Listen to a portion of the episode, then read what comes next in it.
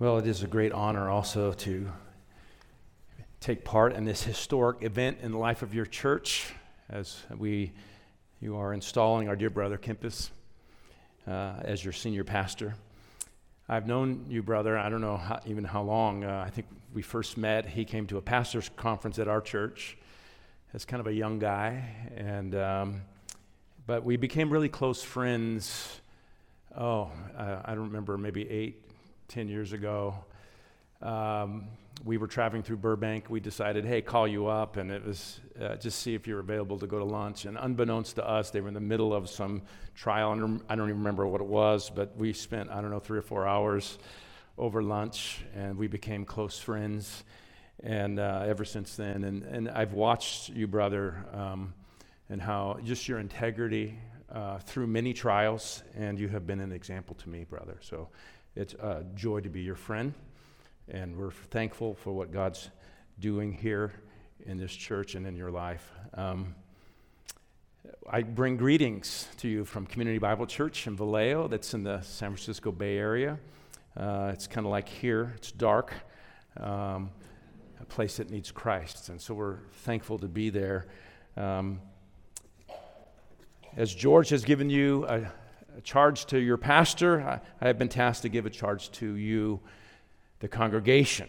And I want to focus on how you relate to your pastors and to one another. So if you have your Bibles, turn with me to 1 Thessalonians chapter 2. 1 Thessalonians chapter 2. As you know, we live in a world that's filled with conflict and broken relationships. Neighbors think nothing of assaulting their fellow citizens, at least in Vallejo. In homes, spouses can't get along, children and parents are at odds with one another. And I, and I would imagine in every sphere of life, there's conflict, there's brokenness. And sadly, I, I can look out and know that uh, none of us have escaped this to some level.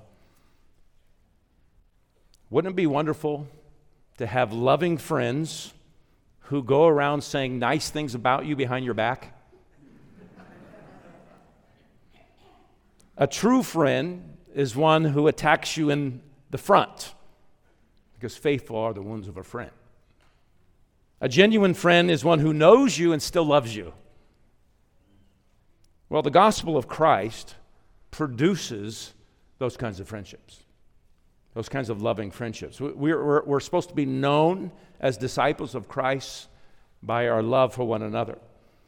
And, and maybe the clearest picture of this is when Paul and his companions went to Thessalonica and preached the gospel.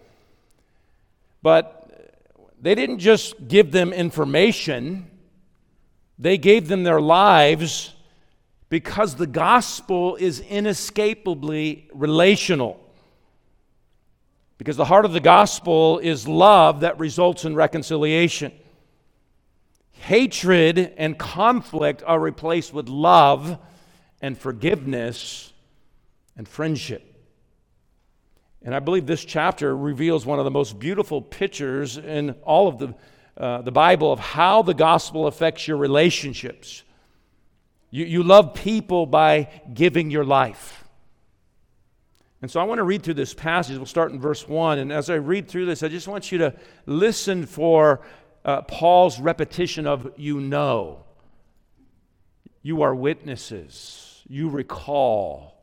L- listen for that as I read through this. Verse 1 For you yourselves know, brethren, that our coming to you was not in vain. But after we had already suffered and been mistreated in Philippi, as you know, we had the boldness in our God to speak to you the gospel of God amid much opposition. For our exhortation does not come from error or impurity or by way of deceit, but just as we have been approved by God to be entrusted with the gospel. So we speak, not as pleasing men, but God who examines our hearts. For we never came with flattering speech, as you know nor with pretext for greed. God is witness. Nor did we seek glory from men, either from you or from others, even though as apostles of Christ we may, might have asserted our authority. but we proved to be gentle among you. As a nursing mother tenderly cares for her own children. Having so fond an affection for you, we were well pleased to impart to you not only the gospel of God, but also our own lives, because you had become very dear to us. For you we call, brethren, our labor and hardship, how working night and day so as not to be a burden to any of you, we proclaim to you the gospel of God. You are witnesses, and so is God, how devoutly and uprightly and blamelessly we behave toward you believers. Just as you know how we were exhorting and encouraging and imploring each one of you as a father would his own children, so that you would walk in a manner worthy of the God who calls you into his own kingdom and glory. Paul, when he wrote this, he was actually writing to defend himself and his companions from false accusations. Apparently, there were critics who were casting doubt on Paul's character and his motives in an effort to destroy his message so as to ruin the faith of the Thessalonians. And Paul refutes his enemy's accusations by simply letting the record speak for itself. So he just reminds them of what they already knew concerning his loving actions. And in doing this, Paul demonstrates how the gospel should be lived out. So I'm so thankful this happened because we have this letter. And we see how the gospel is to be lived out. You live out the gospel by loving others. And so I've titled this, Giving Your Life in Love. Giving Your Life in Love. And my subtitle is Loving Relationships Centered in Christ. Loving relationships centered in Christ. If this church is to have an impact on this community and this region and in this world for the glory of Christ, you must have loving relationships. That's where, that's where it all begins. And what we're going to see is this passage here is extremely practical in revealing how to have these types of relationships. And so we're going to look at three things from this text. First, your loving relationships are founded in the gospel. For Christ is what is the one who unites us. Second, your loving relationships have a goal, which is to stir one another to walk in a manner worthy of God. And so when you know the objective of your relationships, you can encourage one another toward that end. And then, third, your loving relationships are carried out by doing some very practical things. And we're going to spend the bulk of our time looking really at that third point. You live the gospel by giving your life and love. And I want you to just remember the context of this. This is a letter written from a pastor, it's written from the pastor's perspective. And he's reminding them how really he was an example of these things, how he modeled these things with the desire that they would practice and just follow his example. And I know that's the heart of Kempis and the heart of your elders, that you would learn to give your life in love. So let's look at this. First, to have loving relationships centered in Christ, know that the gospel is the foundation of your relationship. The gospel is. I mean, you think about people have friendships that are rooted in all kinds of different things, right? You may have similar interests, similar hobbies. Maybe you like motorcycles or barbecuing or cats. Well, maybe not cats, dogs, right? Fishing. I don't know. Gun. I went to a church last week and they, they, they had in common guns. They like to shoot. I mean, it was kind of fun, actually. Or, or maybe you, you root for the same team. Maybe you root for the Mariners or your kids' soccer team. Or you may be at the same stage of life. Maybe you're a mother of preschoolers, or you're in an RV club, or you're a college student. People develop friendships over common interests. But the root of believers' relationships is the gospel of Christ. It's Christ. Look at verse 2. But after we had already suffered and been mistreated in Philippi, as you know, we had the boldness in our God to speak to the gospel of God. amid much opposition. Or verse 8, having so fond an affection for you, we were well pleased to impart to you not only the gospel of God, but also our own lives, because you had become very dear to us. So we, we see here the whole purpose and point of Paul going to Thessalonica with Silas and Timothy was to give them the gospel. And when some of them responded to the gospel by repenting of their sin and believing in the Lord Jesus, they developed relationship with Paul and his friends. What united them was the gospel. That's what unites us. That's what unites you with your pastors and with one another. It's the gospel. And, and, and it's the gospel that removes all barriers that separate people race, economic, political, social walls are all broken down in Christ. Praise God for that. We all stand on equal ground at the foot of the cross. We're all saved the same way by the blood of Jesus. And so, what we have in common is Christ and all the blessings that He secures for us.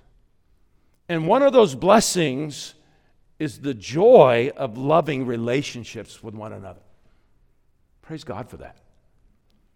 I remember when I first got saved, I had two close friends through high school and college. We went to high school and college together. And then when I got saved, they didn't want to have anything to do with me anymore. And, and now I have hundreds of friends. I had two friends, and now I got hundreds of friends. Praise God for that. Don't take them for granted. Instead, nurture your friendships with other believers. Be around them. Be involved in their lives. Bear one another's burdens. Pray for one another, encourage one another, stimulate one another to love and good deeds, forgive one another. Because the gospel of Christ is the foundation of these relationships. You know, I notice that you guys have small groups here. We have small groups in our church too. Oh, what a wonderful place to nurture these relationships, to nurture these friendships. We're in our small group last week, and we, we kind of broke up our small group into smaller groups of pr- to pray together and people are sharing burdens. They're, they're sharing these prayer requests, the burdens of things going on in their life, and, and, and, and I can help bear those burdens now that I know what they are. And so maybe right after that time, I would just grab that guy, one of the guys who shared something, and say, Hey, let me talk to you about that. How can I help you? How can I pray for you? Or maybe it's the next week. I come back the next week and I just say, Hey, I've been praying for you. How's it going? Nurture those friendships.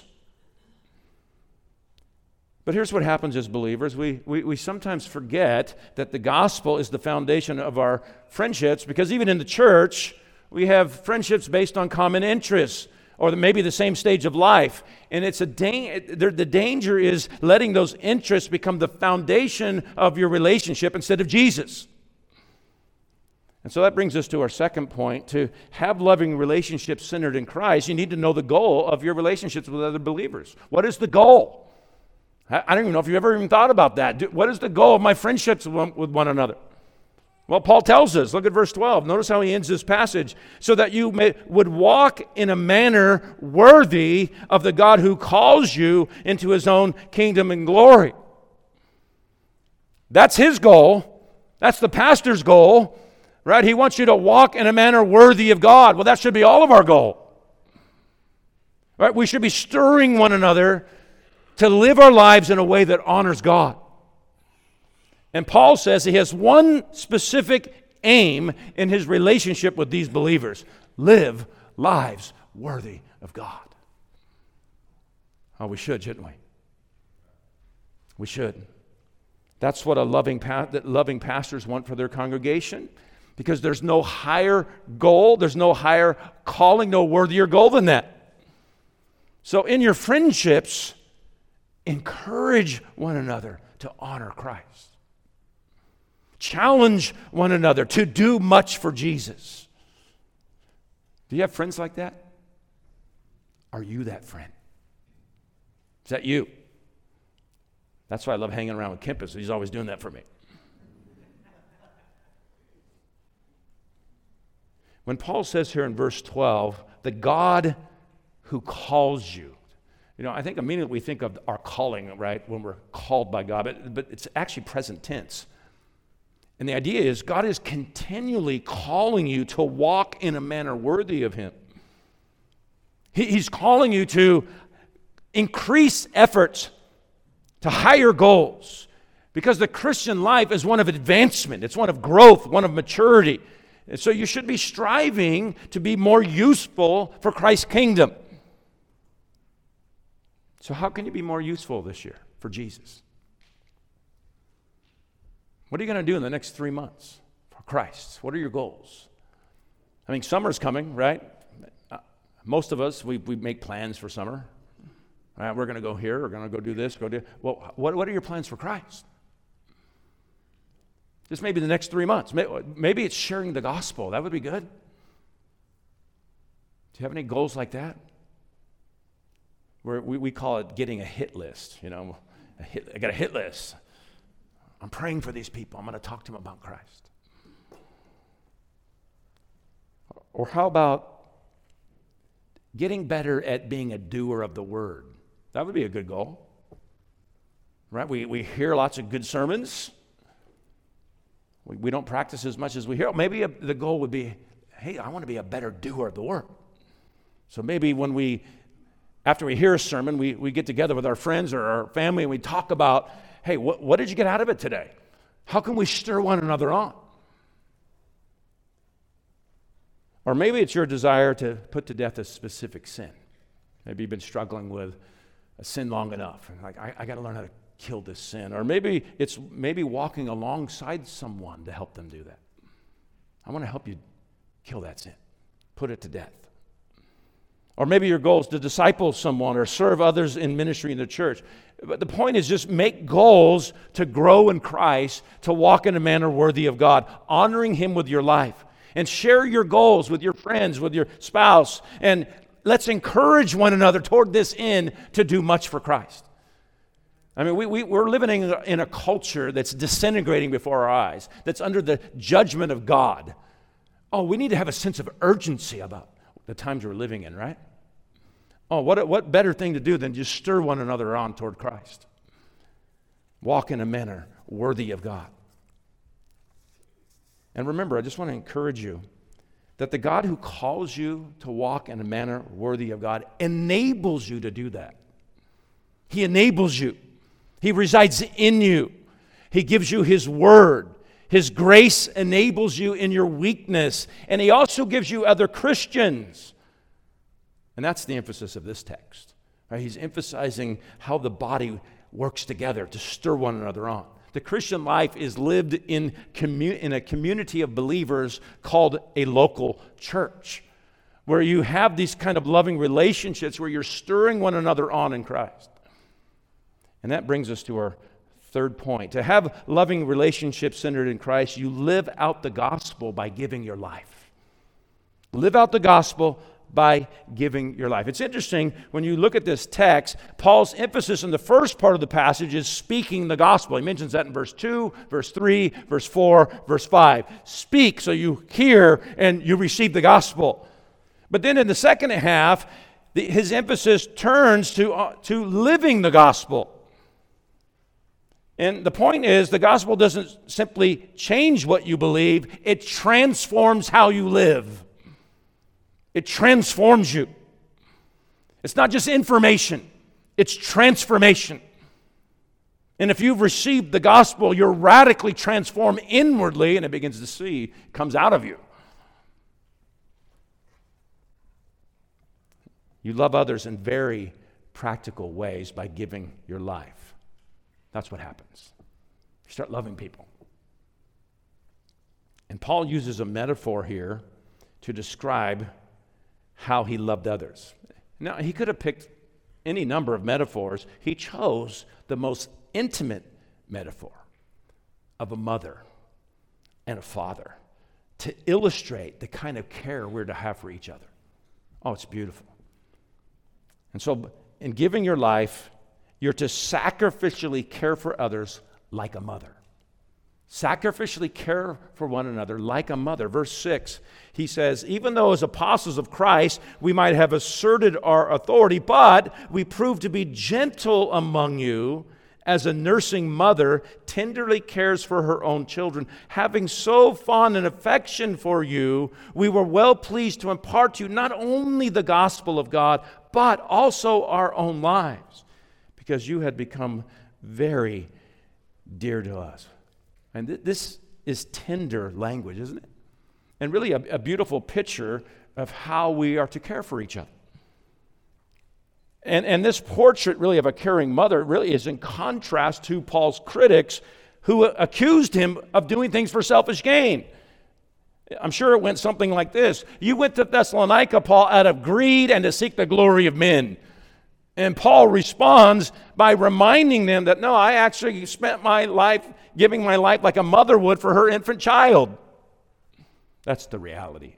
And they would know that.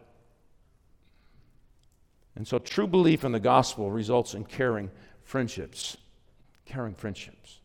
And so if you're to care like a mother, then you got to be gentle with others. Be gentle. Be gentle. Instead of asserting his authority, and the idea is throwing his weight around because he was an apostle, Paul was gentle. The, the Thessalonians were young Christians. They had much to unlearn and a lot to learn. And so Paul was gentle with them, he's patient with them. Are you gentle and patient? with others? Think of a nursing mother. She's a p- picture of gentleness, right? She's nourishing and caring for her child. She gives unselfish, loving care. Listen, with no thought of profit or honor to herself. Nobody's watching. She does it anyway. No thought of profit or honor to herself. She only bestows benefits. She gives herself away. A, a, nursing mother is a servant because the child is completely dependent upon her for, to meet his needs. And the baby, of course, lets mom know when he thinks he has needs, regardless of the time. Right, ladies? I remember those long nights when we had infants in the house and I'm sure my wife Becky recalls them a lot more vividly than I did as I slept through some of those. But she couldn't.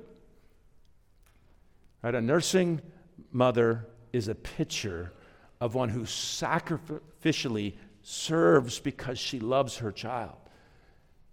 Paul says, That's how I cared for you. That's how I cared for you closely involved in their lives with no thought of selfish gain. He's not thinking about himself, he's thinking about them. Do you care for believers this way? Are you willing to sacrifice your time and energy so others grow in Christ? I would imagine that you have many opportunities to serve children. I saw some of the needs on the screen. To serve the young people in this church, to serve adults. Are you willing to give yourself away like a nursing mother? Th- this means there's not going to be much return. I mean, you've got to understand what you're getting into here. When, when you give yourself away to help others, there's not going to be much reciprocation, especially when they're like children. They're, they're receiving because they need to grow and mature. But are you willing to give your life away simply because you care for people and know that they need that to help them mature in Christ? That's what Paul did. And Paul treated them this way because he wanted them to walk in a manner worthy of God.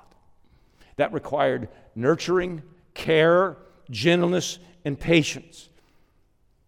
Now, let me warn you of something else. When you decide, if you're, if you're thinking you want to do this, and maybe you do do this, when you pour out your life like that into lives of others, it gets messy. It gets messy. It's like changing diapers. I never liked that part of parenting but you're willing to, to help people through their messes so they learn how to honor Christ. You have to be patient and gentle, knowing there's going to be setbacks, right? It takes time to raise children. You got to teach them the same lesson over and over and over until they get it. And then when you finally, they finally get one area done, then you see other areas of growth that, need, that pop up that need to be addressed. So you have to be forbearing and kind But listen, the investment in the lives of others is worth it when you see them grow and mature and start loving others and following your example and ultimately following Christ. I, I think of the aged Apostle John when he said, I have no greater joy than this to hear of my children walking in the truth. Oh, no greater joy. That's like being a proud parent. A few months ago, my older son sent us a video of our grandson Brock. He was seven months old at the time, and he had learned to pull himself up. He was a, kind of a big kid. And he learned to pull himself up. And there's this video, and he's standing on the edge of the couch there and on the corner of the couch. And he lets go of the couch and he takes one step and grabs the other side of the couch. His first step, and you could hear proud papa in the background, you know. When you see your disciples and those you're pouring your life into taking a few baby steps in the right directions, you know what? You pop a few buttons. Right? That's your reward. So encouraging. As John would say, no greater joy. No greater joy. And by the way, this, this metaphor, when Paul, that Paul uses here of a mother and a father, he's assuming that's what you do as a parent. This is what mothers do. They're, they're nurturing, they're gentle, they sacrifice their interests for their kids. This is what fathers do they instruct, they motivate, they're engaged, they're not passive. And they do this because they love their children. And so, beloved, let me just encourage you your, your home is your training ground to live out Christianity. It's your training ground. I mean, you think about the qualifications of an elder. It talks about, hey, your home. Are you managing your home? Are you caring for your home? Are you loving your wife? Same thing with a deacon. Your home is what I would call elementary school. It's elementary school. It's elementary Christianity. If you're not living out your Christianity at home, it's you're fake. You're a fake. God uses that to, to help you learn how to become a godly man or woman. It's your home. And because Paul poured out his life in these people, they became very dear to him. Very dear. And, and look at verse 8 again. This has to be one of the most tender, precious, loving verses in all the Bible, right? Having so fond an affection for you, we were well pleased to impart to you not only the gospel of God, but also our own lives, because you had become very dear to us. Here we see another principle, I think, from moms. You, you are to have a fond affection for others fond affection. Paul loved them by giving them the gospel, he gave them the priceless treasure of Christ. But because he gave them the gospel, he also imparted his life. Paul's goal was not simply to give them information. Here's some facts you're to believe. No, that's not what he did. Because if you really believe the gospel, you love people. That's the fruit of it. Because if the gospel is true, then by definition it's relational. You're reconciled to God and each other. Can't be more relational than that. You're to love God with all your heart, soul, mind, and strength, and love your neighbor as yourself. That's the gospel, that's what it produces. And so, because Paul believed the gospel, he couldn't help but impart his life. He, he gave himself away to help these believers grow in Christ so God would be glorified. Do you give your time and energy to helping others? And then I want you to notice something about verse 8. It, this wasn't just Paul. He uses the plural here. We, having so fond an affection for you, we were well pleased to impart our lives. So Paul includes Silas and Timothy. The Thessalonians had become dear to all of them. They were all well pleased to give their life and service to them. And this word well pleased means to take pleasure in. It's a word used six times of the Father's pleasure of his Son. Oh, I want you to be well pleased with my Son as I am. Well, Paul says we took great pleasure in giving you our lives. We were glad to be spent for your souls. See, when you do that, when you pour yourself into, into others, they become dear to you. It can't be helped because you're investing in them. I mean, we, we poured our life into our older, we have four kids that are grown and now they're all married, they're out, out the door somewhere. And we spent, we spent 18 years pouring our lives into them. Guess what? They became very dear to us. And they're still very dear to us. And because of that, we still want to impact their lives because we know they're going through different stages and different issues, and we want to be, we want to be a, a voice in their life because they're dear to us. We've invested so much in them. The same is true of pouring into others. It's well pleasing to give your life because they become dear to you. So, loving relationships means being willing to sacrificially care for others like a mother. And I want you to notice how far Paul was willing to go in his sacrificial care for them, which proved his affection. Look at verse 9. For you, we call, brethren, our labor and hardship, working night and day, so as not to be a burden to any of you, we proclaim to you the gospel of God.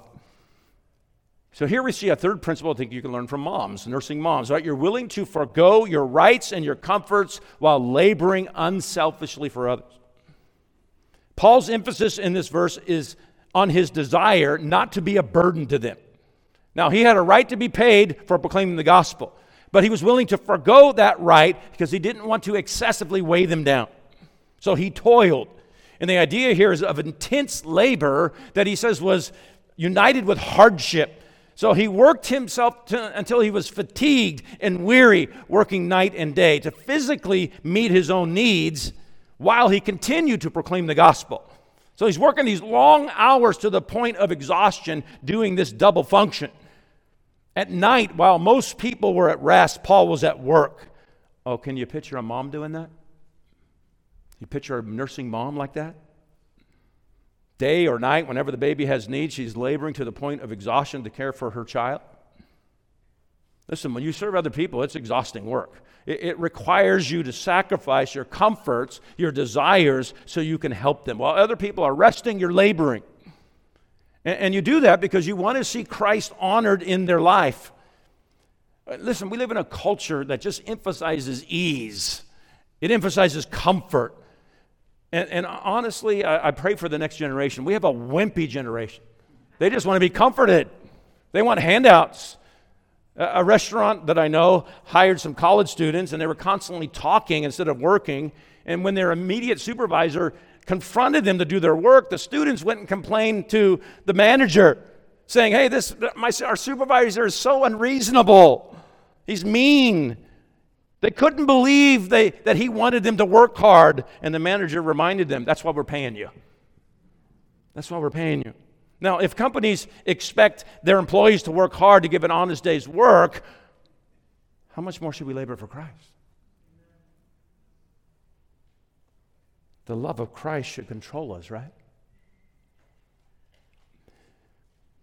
The work you're doing for Jesus is producing eternal fruit. Eternal fruit. It brings glory to Him. So, can you sacrifice some of your comforts for Christ? Can, can you labor hard to the point of exhaustion? Are, are you willing to give up some of your desires so others can grow in Christ? You know what that may mean? It may mean giving up some of your evenings so you can study and prepare to teach others. Or it may mean giving up a Saturday morning so that you can meet with someone and help them grow in Christ. It may mean that at the end of a long day, when you just want to rest and relax, you take time to disciple someone, maybe your child, or have a meaningful conversation with your spouse. Is Jesus worth it? Is he worth you pouring your life into others so they can grow and be more useful for the kingdom of God? We need to be willing to forego our rights, our comforts, and labor unselfishly for the growth of others to sacrificially care for others like a mother would, because Jesus is worthy. Well, one last thing here the, the, the, maternal metaphor is only part of the picture of having a loving relationship. Second, in living out the gospel, you, you need to love like a father. Love like a father.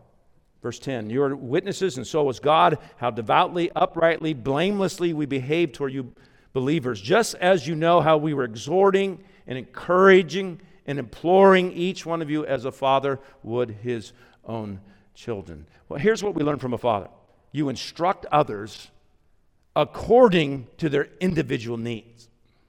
We see in verse 11 here that Paul was involved in each one of their lives. Paul, Paul pursued each one with the desire to instruct and motivate them. Oh, we need to have a father's heart like. We need that. Where you take time to get involved in the lives of others because you know they need exhorting or encouraging or they need imploring. Now, that requires time and sacrifice. H- helping others grow in Christ is slow, laborious, affectionate work. It means taking time to have people in your home, to go out to coffee, to have them involved in your life. See, the reason that fathers know whether to exhort or encourage or implore their children is because they live with their kids and they see things going on in their lives. Well, that takes time to develop those kinds of relationships.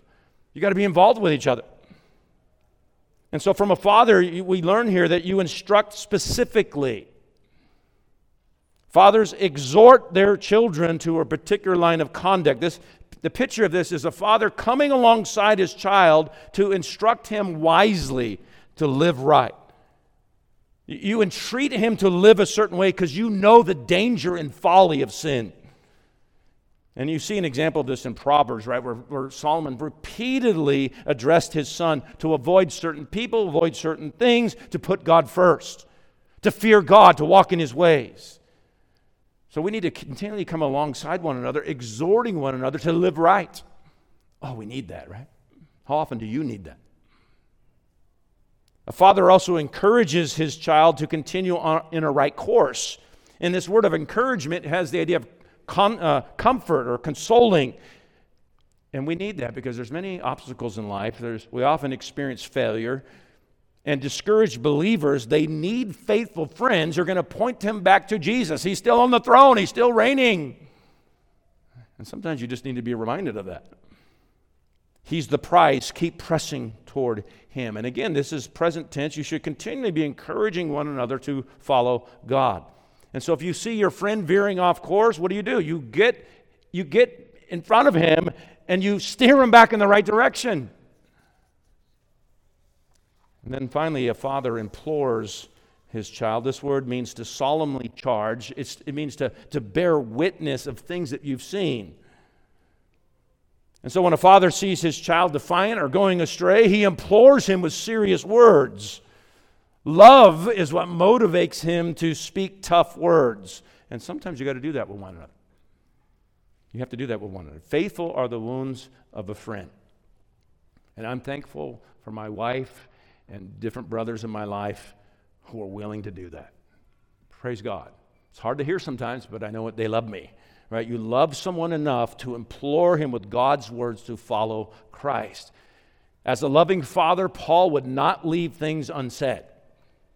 His fatherly love included encouragement and admonition with the goal that the gospel would bear fruit in their lives, that they would walk in a manner worthy of God. And so, beloved, you, you need to demonstrate the same parental care for one another, showing gentleness and care for each other but also having a sense of urgency to not allow ungodly behavior to go unchallenged, which is surely the harder thing to do, isn't it? But in love, be willing to do the hard things for God's glory. And I would just say this think about this. Think of how much healthier your church would be and how much more Christ would be exalted if you had these kinds of relationships. Well, then, then everyone would know that you're disciples of Christ by your love for one another. And so seek that. Paul did all of this because his supreme goal was their good in God's glory. Verse 12, so that you would walk in a manner worthy of the God who calls you into his own kingdom and glory. So, beloved, I would just encourage you invest your lives in one another and love one another with the desire to see God glorified in your lives. Be willing to give up your life in love where you have friendships that give glory to God. Amen? Let's pray.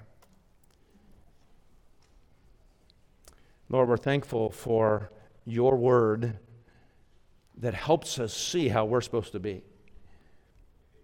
And Lord, I pray that you would work in this church as Kempis comes here and starts giving leadership, more leadership direction and vision, that the church, your people, would respond, would doing their part in loving one another. And so, Lord, we pray, be exalted in this place. May this church be a light on a hill. May it be a beacon in this dark area for the gospel of Christ. We'll give you praise in Christ's name. Amen.